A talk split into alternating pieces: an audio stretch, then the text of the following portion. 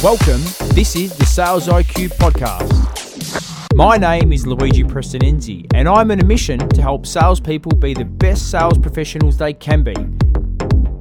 Each week, we'll bring you a different message from thought leaders from around the globe, so we can help you master the art of selling.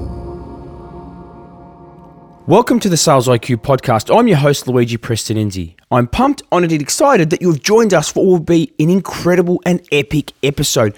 This week, we are talking to Justin Dry. Justin Dry is a co-founder of Vinomofo, and it's a brand that is exploding. Has it happened overnight? No. And we're going to talk to Justin today about his journey, about, you know, the businesses that he started before Vinomofo that sort of got him to Vinomofo, and then, you know, how he's been able to drive a brand and really challenge some of the largest retailers in Australia and what those challenges were and how he overcome them. What Vinomofo has done is incredible. He's partnered recently with the famous Gary Vee and Empathy Wines, and he's really positioning his brand as the go-to brand when you want to buy wine. And it's a really incredible story. And he talks about some of the highs and some of the lows of his career. Now, how does this relate back to sales? Because selling is about, you know, getting people to believe in your vision, in believing in the outcome that you're trying to achieve. So over the years, Justin has really had to sell his vision, not just to himself, to the people around him, but he sold his business previously. This is an incredible story because when he figured out that, you know, who he sold to wasn't aligned with the outcome they were trying to achieve, they bought it back, which was, you know, a huge decision that he decided to make.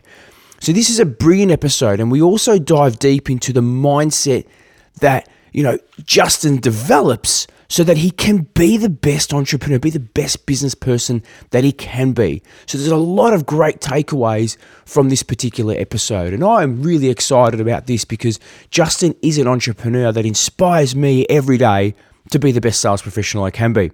So before we get into the episode, guys, please jump online, jump on LinkedIn, connect with me. Also, rate us wherever you listen to your podcast, share it, as we want that love and we want more people to subscribe to our platform. And we have some incredible guests just like Justin coming up over the next coming months. So guys, enjoy the episode and hope you get a lot of inspiration out of this conversation with Justin. Pumped, excited. Welcome to the show, Justin. Hey, buddy. Good to be here. Oh, awesome, man. I know we've had a few technical difficulties and some user stupidity difficulties, but we're finally here, man. Yeah, well, I've never seen a guy with a more expensive setup not be able to work it. Well, man, I was super embarrassed, so I'm so humbled that you've decided to continue having a chat with us, man. So thank you so much. Of course. My pleasure. So, mate, as I mentioned, been some time we're trying to get you on the show because, you know, we are big fans of what you're doing. Vinomofo is an incredible brand and it's going global. But before we get into sort of how you built that brand, we'd love to learn a little bit more about you and how you started in the wine industry. Okay, so wine industry, I mean, wine's in my DNA. My ancestors planted some of the first vines in the Barossa Valley. So there's some Shiraz vines there that are, you know, 140, 150 years old. So I guess it's in the blood. A couple of my uncles that you study at uni actually taught me at uni. And then there's another one that's also in the science side, a bit even more nerdy, I think. But I had those two kind of force feeding me wine from quite a young age, which sounds inappropriate, but you know, family Christmases and events and stuff, they would line up wines for me to taste, you know, and I'd be doing these blind tasting things where, you know, they'd line up three or four and say, all right, I need to know the vintage and the region and the variety, and I'd be like, I have no idea, I don't even drink wine, but it was really fun, and I kind of got really hooked on the game of it, and then by the time I was 18, I was a complete wine nerd. I gave up my 18th birthday that my parents suggested, which was, you know, a whole bunch of people coming over, hiring a big kind of tent and having a keg kind of party, and I put all the money into one bottle of wine because I wanted to try a really expensive bottle of wine, which was the 1977 Penfolds Grange. It was my birth year, and I'd never tried expensive wine before, and I was like, rather than a party, I'd just rather try a really nice wine with my family and have a good dinner. So I guess it's kind of in the DNA. I got super passionate about it young, and then it kind of carried through for the rest of my life. I studied at uni. I studied like wine marketing, which then ended up in a marketing degree, and then a little bit of wine making. I went and did vintages and made some wine. I worked in a wine store. I held wine tastings. So by the time I was like, 23, I'd done almost all the things you can do in wine at that age. Before I left the industry for 5 or 6 years and made my way back post that. Man, that is, if anyone's got a passion, you've definitely demonstrated that passion from an early age. And when did you decide to turn that passion into into a business to make some money? Look, I worked in the industry when I was younger, having finished uni, and I was deciding between, is this a passion or a profession? So I thought maybe after a few years in it and studying it and living and breathing it for so long that maybe it was just a passion and maybe it wasn't the profession that I wanted to go forward with. So I tried a few other things out. I had been starting businesses since I was a kid. I had my first business when I was 10, and that was like lawn mowing and car washing. I had my first employee at 10 and a half, who was my cousin. I also fired him. Because he was more interested in the lollies than actually doing the work. But and then I had a couple others when I was 14, etc. So anyway, long story short is I was super interested in business and I was super interested in wine. And so when I got to about 23 and I'd worked and lived and breathed wine for quite a while, I wasn't sure, maybe I should try something else. So I went and studied financial markets, became a stockbroker for a few years. That was the, tech boom, so late 90s. Yeah. So everything I touched turned to gold. I was still there in the early 2000s when it didn't work as well, which was the tech crash. And all my friends that thought I was a genius in the late 90s didn't think I was as smart in the early 2000s. I kind of made a bit of money and, lost a bit of that, but still had some left over. I didn't like the industry as much. Having seen what it looks like in an awfully tough period. So I tried something else, which is property development, convinced a guy to sell me 2 big parcels of land with no money down, did a first development on the first parcel, which was 15 townhouses, pre-sold it all, made quite a bit of money. Second parcel of land, did the same thing with 28. And so I was a young guy with a fair bit of money and a few businesses behind me. And then I made a almost fatal mistake of going guarantor for someone I cared about deeply and lost all that money. So that was the point where I decided to re-enter the wine industry. That was my late 20s, early 30s. Yeah. So you've definitely had, an experience from business in a range of things. And what want to ask you, obviously, the word entrepreneurship has become a cool word, right? But many, have built businesses previous to the word becoming cool. And you're exposed to some challenges growing up where, business didn't go well. Do you mind sharing with us, the impact that your exposure to, a family business not going well and how that shaped you to have the mindset you've got today? Yeah, sure. So, my dad was an entrepreneur, he wasn't called entrepreneurship back then, and I think it was called sales. And it wasn't such a cool word, but I grew up in a family that was running its own businesses from, when I was born really. And I saw the highs and lows of that. Some of those worked, some of them didn't. There was some spectacular failures where, I think I was about 12 and we lost the family home and everything around it. And that was pretty challenging to go from, living, I guess, a fun, exciting, safe kind of childhood to seeing your family lose everything and, having the house sold out from underneath us and the cars and this lifestyle changed completely. So that was like super challenging. And, I think safety is such an important thing when you're a kid. So it has a lasting influence, I think, on your life. And you, even if you, I guess, go through the journey and think that you have dealt with and are dealing with the things that have happened in your past, sometimes it takes longer than you think, and it has an influence in ways that you don't recognize until you actually dive deep into those things. So I think seeing those ups and downs from such a young age has had a big impact on my life. Yeah. And one of the things that I got the opportunity to see at an event you did, or you were talking at about a year ago, was your morning routine. And how that, you know, how you really set your day up for success. And do you mind sharing, you know, what you do when you get up and why it's so important to you? Sure, yeah. I went through some pretty serious challenges when I was in my late 20s. I'd gone guarantor and I'd lost a lot of money, and my mum got sick, and my girlfriend left me, and that's a whole bunch of, you know, you're dealing with no money, you're now single, and your mum has cancer. So it was It was pretty awful kind of period of time, and I did kind of live in a way that probably wasn't very conducive to being positive and happy and successful. For a couple of years, I was kind of I was hiding a little bit, and I was living a life that was pretty unhealthy, to be honest. And I think there was a point in time where I realized that I couldn't keep doing that, that I had to face the music, step up, and give it another crack.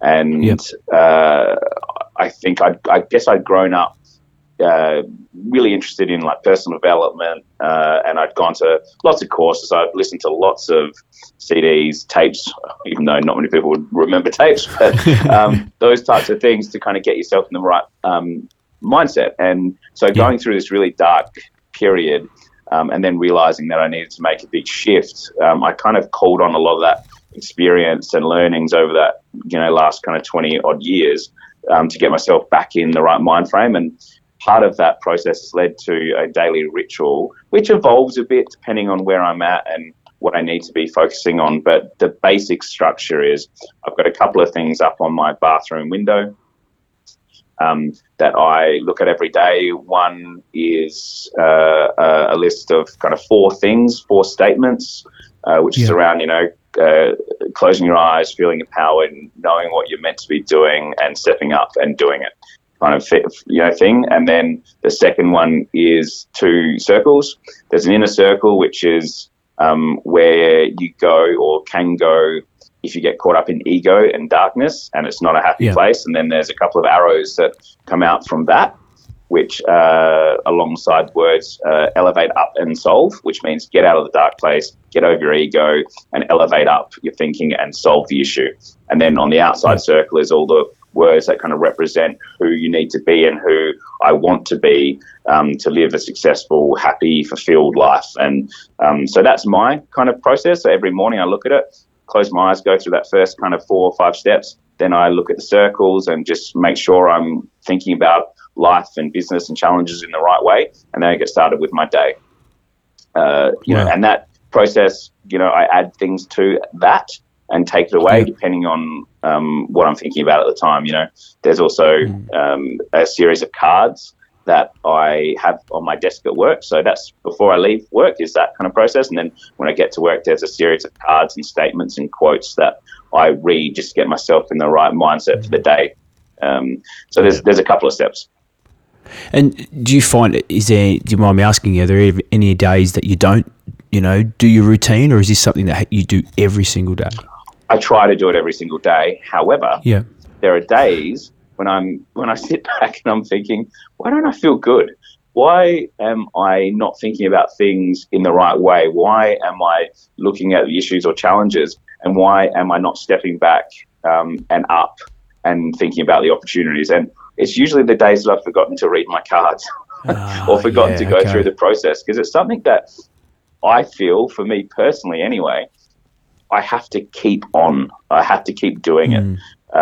It's not something that you can slacken off on. And yes, you can miss a day or two here and there, and maybe it won't, because, you know, it builds up momentum over time. But I do notice when I miss it consistently, and I do notice most days if I actually do miss it. And I think it's a bit like meditation. I'm not sure if you've done much meditation, but I've done it for now on a decade, and I think the times that there's times when you get into a real pattern and you start building momentum and you don't actually realize how powerful it is until you then stop it for a period of time and you see things change and you see things kind of fall away and you see the way you handle things kind of change. And I think it's only when you stop doing it that you see how powerful it was while you were doing it. And I think maybe those daily rituals are a bit the same in that. Yeah. So I think meditation, getting right, mindset are things that build up momentum over time, and you only really see the negative side of not doing those when you let them fall either side. Yeah. And how, you know, that mindset, I mean, this is incredible, right? To hear someone like yourself who's built a very successful global brand, you know, business, that's really reshaping the way people buy wine in Australia, right? And in other parts of the world. And I mean, how much of your success would you attribute to the fact that you've been so focused on developing the right mindset? You know what? I think it's a huge chunk. I think there's, I don't know if I would have been able to do it had I not practiced those things over time, because mindset is such a big part of achieving anything, because every day we face challenges, and I think every day we feel fear. And so I think it's been incredibly important. I mean, there's so many elements to success in business and life. There's, you know, there's the right idea at the right time. You know, there's a lot of things. There's, you know, there's a lot of luck that goes into success as well, but you have to put yourself in a position to actually be lucky. And I think putting yourself into that position takes a lot of courage. And I think a lot of courage is overcoming a lot of fear. And how do you overcome fear? You get the right mindset. And so I think it's the start point for a lot of success is actually having the right mindset. So, you know, how much has it contributed to me? I'd hate to say 100%, but it wouldn't be far off. Yeah, that's awesome. You know, because I think we all face it, right? I mean, I try to maintain a very positive attitude, and, you know, and I find that some days I am, you know, struggling to manage those, you know, the negative self-talk. Yeah, we all do. Imposter syndrome. You know, we all do. It's about being human. That's what being human is. We all have our own challenges and fears, and it's how you overcome them. And it's not judging yourself for falling backwards in that thought process. It's going, okay, recognizing it and then changing it. Yeah, see, that's awesome. And, you know, well, man, it's such an incredible story that you're sharing with us. And one thing that I love about the brand that you've created is, I mean, if we fast forward, you know, from the time that you were 10 with your cousin and you sacked your cousin into the point where you built Vinomofo, there was a time where your ownership structure changed of the business and went to another sort of integrated with another e-commerce business, and you decided to take it back from them and buy it back. Would you mind sharing what was motivating you at the time to you know, take back ownership and drive the brand that you were so passionate about? Yeah, sure. So we launched Vinomofo in 2011, and it was off the back of, you know, three other online wine plays that kind of built momentum towards the launching of Vino. The first one was about building an audience. The second one was about building a network of great producers that we became really close mates with. And the third one was about introducing some deals and offers to that audience through that network. And then Vinomofo kind of brought them all together. And so in 2011, we launched Vinomofo. It took off. We were growing super fast, but then all of a sudden we were getting a tremendous amount of pressure from some bigger competitors that were playing a little bit nasty. And we realized that we needed to scale pretty quickly in order to get to a size where we could be buying enough wine from our suppliers, the producers, our friends, that they could tell the people that were putting pressure on them not to deal with us where to go.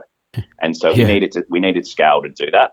And there was two ways to get scale. It was to raise money and spend a tremendous amount of that on marketing, or it was to partner with someone who had a large audience. We kind of explored both paths. The business was, you know, growing so fast that cash wasn't really an issue. We were profitable and cash flow positive. So it wasn't about not having cash. It came more down to, how do we get a huge audience really quickly? So then we kind of explored the partnership opportunity. We talked to a big media company who were very keen, But the other company that approached us was Catch of the Day, which is an online kind of deal site. They had gone into a number of verticals. One was, you know, mums and babies. Another one was groceries. And they'd started to play around in the wine vertical, but they didn't have a wine background and weren't doing it that well. They kind of approached us and said, hey, would you consider us buying you? And we're like, well, not 100% because that doesn't make sense to us. We still want a piece of the pie. So we negotiated that down to 70%. And so they ended up acquiring 70% of Vinomofo in about 2012. And we thought, well, you know, we'd rather a small piece of a large pie than a large piece of a smaller pie, that whole thinking.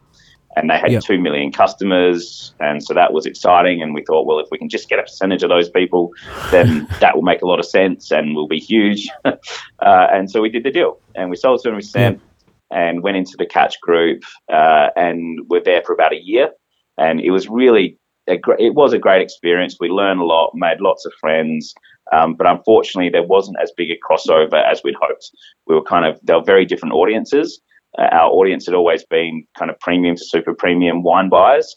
And I think the audience within Catch were buying kind of lower price point wine. So there wasn't a tremendous amount of crossover of customers. So that kind of small piece of a bigger pie didn't eventuate at the scale that we were hoping. So we decided about a year in that it wasn't really working for us, and approached the guys from Catch to buy ourselves back. Wow. Which was a difficult conversation, but they were actually great about it. They understood because, you know, the guys that founded that were a couple of brothers. They started in a garage, very similar story to what we had. And so they understood it. But, you know, when they'd acquired us, they'd given us a little bit of money. When we bought ourselves back, we had to give them more. So from going from finally having some money to then giving it all back was pretty tough. But the right decision in the end, because as soon as we convinced them and bought it back, the business took off again. You know, it just felt different, being in complete control. Our mofos, which is what our members call themselves, loved the fact that we had our independence back and came flooding back in huge numbers. And it ended up being one of the great periods for the business from 2013 onwards. We ended up being like the fastest growing tech company in Australia over a 3-year period. Wow. With growth rates at like 1,800%. It was just insane. That's amazing. Yeah. So it was a good decision in hindsight. But you know, I know a lot of people kind of have this philosophy of like, you know, no regrets. And I quite often don't believe that. I'm like, well, if I could change some things, I certainly would. You know, but you can't, so you've got to move on and learn a lesson. But in this situation, I think it was actually a good experience for us to go through that, you know, and we elevated up. We experienced business at a different scale than we had previously. We learned that things don't always go right. We saw the inner workings of a much bigger business. So I think all in all, it was a really good experience. But, you know, that's a pretty bold move to buy something back, right? And when it's, you know, whether it was brand alignment or, you spoke about the mofos coming back. I mean, you know, that's a really bold move because I think there's a lot of businesses, from what I see, often struggle with the concept of, you know, growth versus, you know, my brand, right?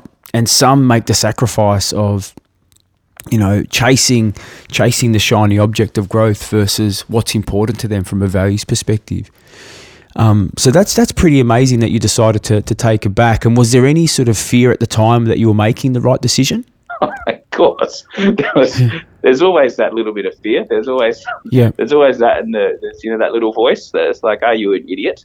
But no, I think it was a really kind of fun, exciting, scary period because what we did when they bought 70% of us, they gave us some money. We took some money off the table. We did some things that were important to us, as in like look after the family. You know, awesome. And so that was really nice. But then when we bought it back, we had to give all the money back. So it was a scary moment. And, you know, we had to give more than we'd actually received. So that was challenging and we had no money left. So when we took it over, the business kind of changed hands June 30 and July 1st, so that midnight point between those two of 2013. And so handed all the money back, leased out some new offices, took the team with us, and the first sale that happened after midnight was coming to us, and the sales that happened before midnight were going to Catch. So, So there we were, no money in the bank, a new office to pay for, about 13 staff, and relying on whatever sales came through post that point to pay for everything. Man, that's insane. So going from like this safety and security of very deep pockets from the previous kind of 7% owner and a business that was making, you know, was profitably growing, to a point where we were taking it back. We had 13 people on the team and new offices, and we had no money in the account. So we were like, oh God, I hope this works.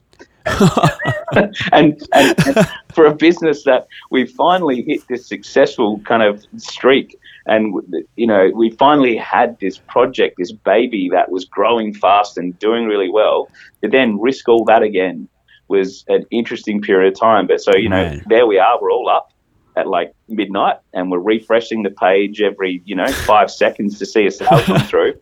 And at 12:02, a sale came through. It was like, you know, a couple $100, and we're like, yes, baby, we're back. and then we're all sitting there high-fiving each other and going, yes, it still works. You know, we're still alive. And then we realized that we had to sell another $20,000 worth of wine in the next week to pay the bills. Oh God. But we did. And it grew really fast. And, you know, the rest, as they say, is history. Yeah, and that, you know what, that's why the story of Vinomofo is awesome, because it inspires so many people that are wanting to take that step and not sure if they should take that step, you know. It inspires people to sort of take action and back themselves. And that's why I love about your story. So I really appreciate you sharing that with us. And mate, you spoke about a couple of really tough times. In your business journey, what would be sort of, you know, in your mind, what's been the toughest, you know, battle that you've had to overcome from in business so far? The toughest battle to overcome. Well, the funny thing about the more time experience I have in business, I realize that I think the challenges don't get any smaller. Mm. You actually just get better at dealing with them. So, like, I remember when, you know, previous businesses, even before Vino, you know, Vinomofo has been around now since 2011, which is, you know, over 8 years, but we had 3 businesses in similar space before that. So I've been doing this online wine thing since 2006. Yeah. And, you know, so it's a long time. And even before that, I think some of the things that kept me up at night, you know, those sleepless nights when your mind's racing and you think the world's going to end if something doesn't work, I think back to the things that used to have that impact on me. And nowadays, do they still happen? Yes. Are they much bigger and much more scary? Yes. I'm just better at dealing with it. Yeah. I think the things that used to keep me up at night are like water off a duck's back now. So I think you just become far more capable of dealing with stress at a much higher level as you grow and have more experience in business. So what are the scariest things? Probably still to come. Yeah, yes. Absolutely. You know, but to be honest, to give you a more honed-in answer, you know, what are the scary? The moment that before Vino, when I lost everything that was scary and hard, when we launched Vino and the competitors came after us really, really kind of hard, and we're playing really bloody dirty. That was tough. When we went to acquire ourselves back, and the fear and risk around that move was scary but exciting.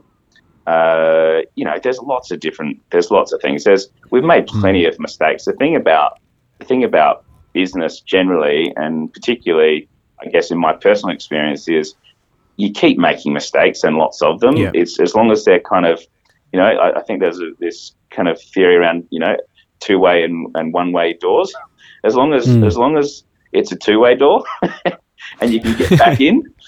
You shouldn't be too scared of the decision. If it's a one-way door, look out. Yeah, that's a great analogy, you know, as long as you can get back in. So, well, that's awesome. Sitting down, I went away with a bunch of entrepreneurs from Australia, and we went away for a weekend, and that story was, I think it was one of the Atlassian boys. It was Mike or Scott, and one of them used that, and I was like, that's great. It's a really good way of thinking about hard decisions. You know, if you can recover and get back in, it's a safer decision. If it's one way, you know, it's something to think about. Yeah, absolutely. And so if you, because I mean, you know, we look at selling, and when we look at selling and business, and you might not be a traditional salesperson, you know, as described, but what you've done is essentially sell a concept. You've sold an idea, you've gone out there and sold something just on a really big scale. So for anyone listening to this that's either, you know, at the start of their journey, middle of their journey, whether they're selling or they've got a business or an entrepreneur, what are a couple of, you know, key strategies that you could impart to say, hey, you know, these are the things that are very important when building business and building your pipeline? So a couple of things in building a business, I think, look, people. Yeah, people are so crucial to a business. Like when you start, you're a couple of guys, girls, founders in a room, and you are really the culture of a business. You know, like what you say, do is pretty much what the business is. And I think as you scale, the demands change for a business over time. You know, so you go from being generalists and everything to specialists as you scale up. And I think the people you need at different times change, and so I think you've got to really understand who you need and when, and then you also need to understand that the importance of getting good people and people that fit the culture, because one bad seed can really destroy a culture within a business. So probably people, super important.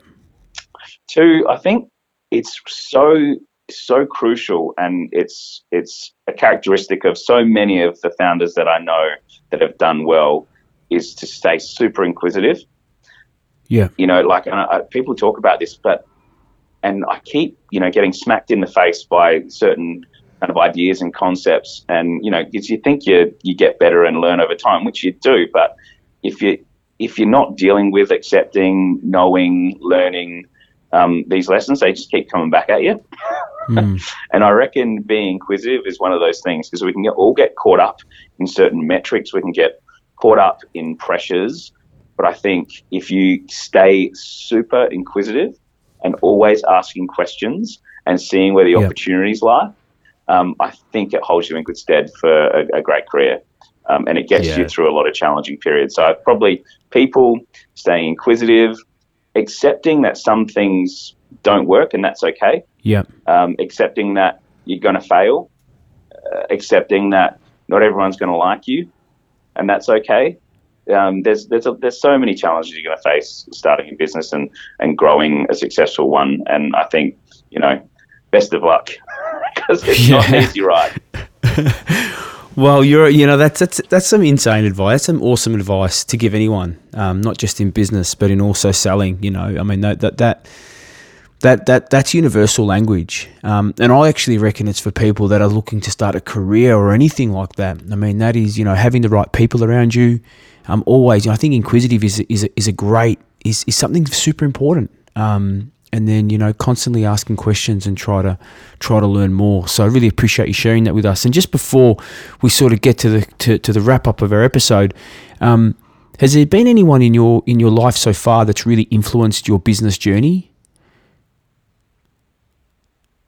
Lots of people have definitely influenced the journey and the lessons. I think, and this goes against my own advice to people, I was never really great at asking for help. I was never really great at surrounding myself with people that were doing better than myself, and had more experience and had different insights. And I got most of mine from reading books, listening to podcasts, you know, showing my age, but, you know, listening to CDs and tapes and all of those things that we used to do that no longer exist. But yeah, like, I mean, I was inspired by the kind of better known entrepreneurs of my time. You know, Richard Branson was a bit of an inspiration. Read it all. I liked the way he lived life. You know, I'm a massive fan of islands, so it helps that he lives on one. And you know, he was courageous. He started a whole bunch of companies, and there was lots of failures, but lots of successes. And the way he's handled that, I think, has been pretty impressive. I mean, I don't know him personally, but from what I've read and heard, that's been quite inspiring for me.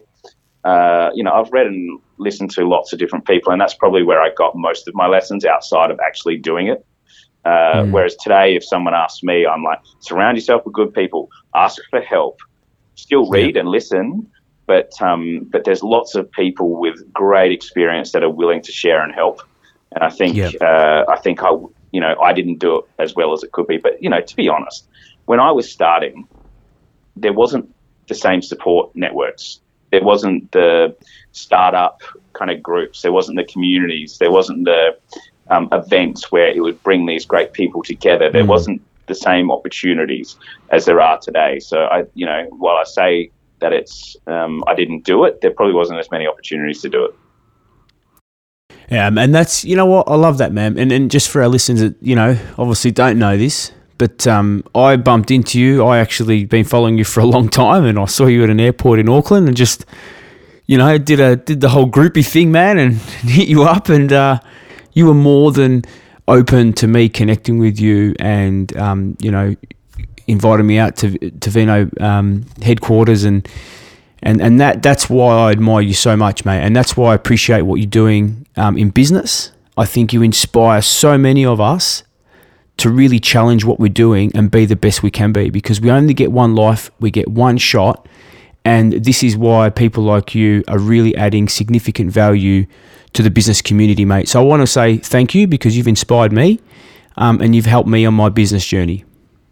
Thank you, mate. That means a lot. I actually remember when you came up in that airport lounge, because you know, that was my first overseas holiday with my now wife. And I interrupted you at the airport. No, it was fine, of course. But that was my first overseas holiday with my now wife, who is 5 weeks away from giving birth to our first baby. So how amazing is that? That is awesome. And you know what? That's the next challenge, the next exciting chapter of your life. The next is about to begin, man. Yeah, so I wish you all the best. I thank you. I'm going into, as I do most businesses, ignorant bliss. I know it's going to be hard, but I'm not going to think about it. Well, like you said, man, surround yourself with good people that can give you advice, because I need it, man. My daughter's 17, and you know, everything I knew about parenthood is out the window. Yeah, nothing works. So the way I figure it is, look, I know I'm not going to have much sleep. I know there's going to be some really challenging periods. I know there's going to be times when we struggle, but thinking about it and worrying about it now is not going to make any difference. Absolutely, man. So, mate, before we wrap up, where can our listeners connect with you and learn more about you and follow you on social, etc.? Cool. Mostly Instagram, so it's just at Justin Dry. I'm on Twitter at the same, at Justin Dry. You'll see me on Facebook. And check out Vino. I'm always on the channels. Awesome. So we'll share that in the show notes. And again, man, I really appreciate you being a guest on our podcast. We are super excited. Your name was actually number one on our board when we came up with our first 50. No, man, I'm serious. We've got it. We've actually got the photo. The very first board we came up, we had 50 names. There's still a few we haven't got, like Tom Hopkins and Brian Tracy and Gary Vee. Yeah. But you were up there, man. So thank you so much for coming on. Oh, thank you, legend. Thanks for having me.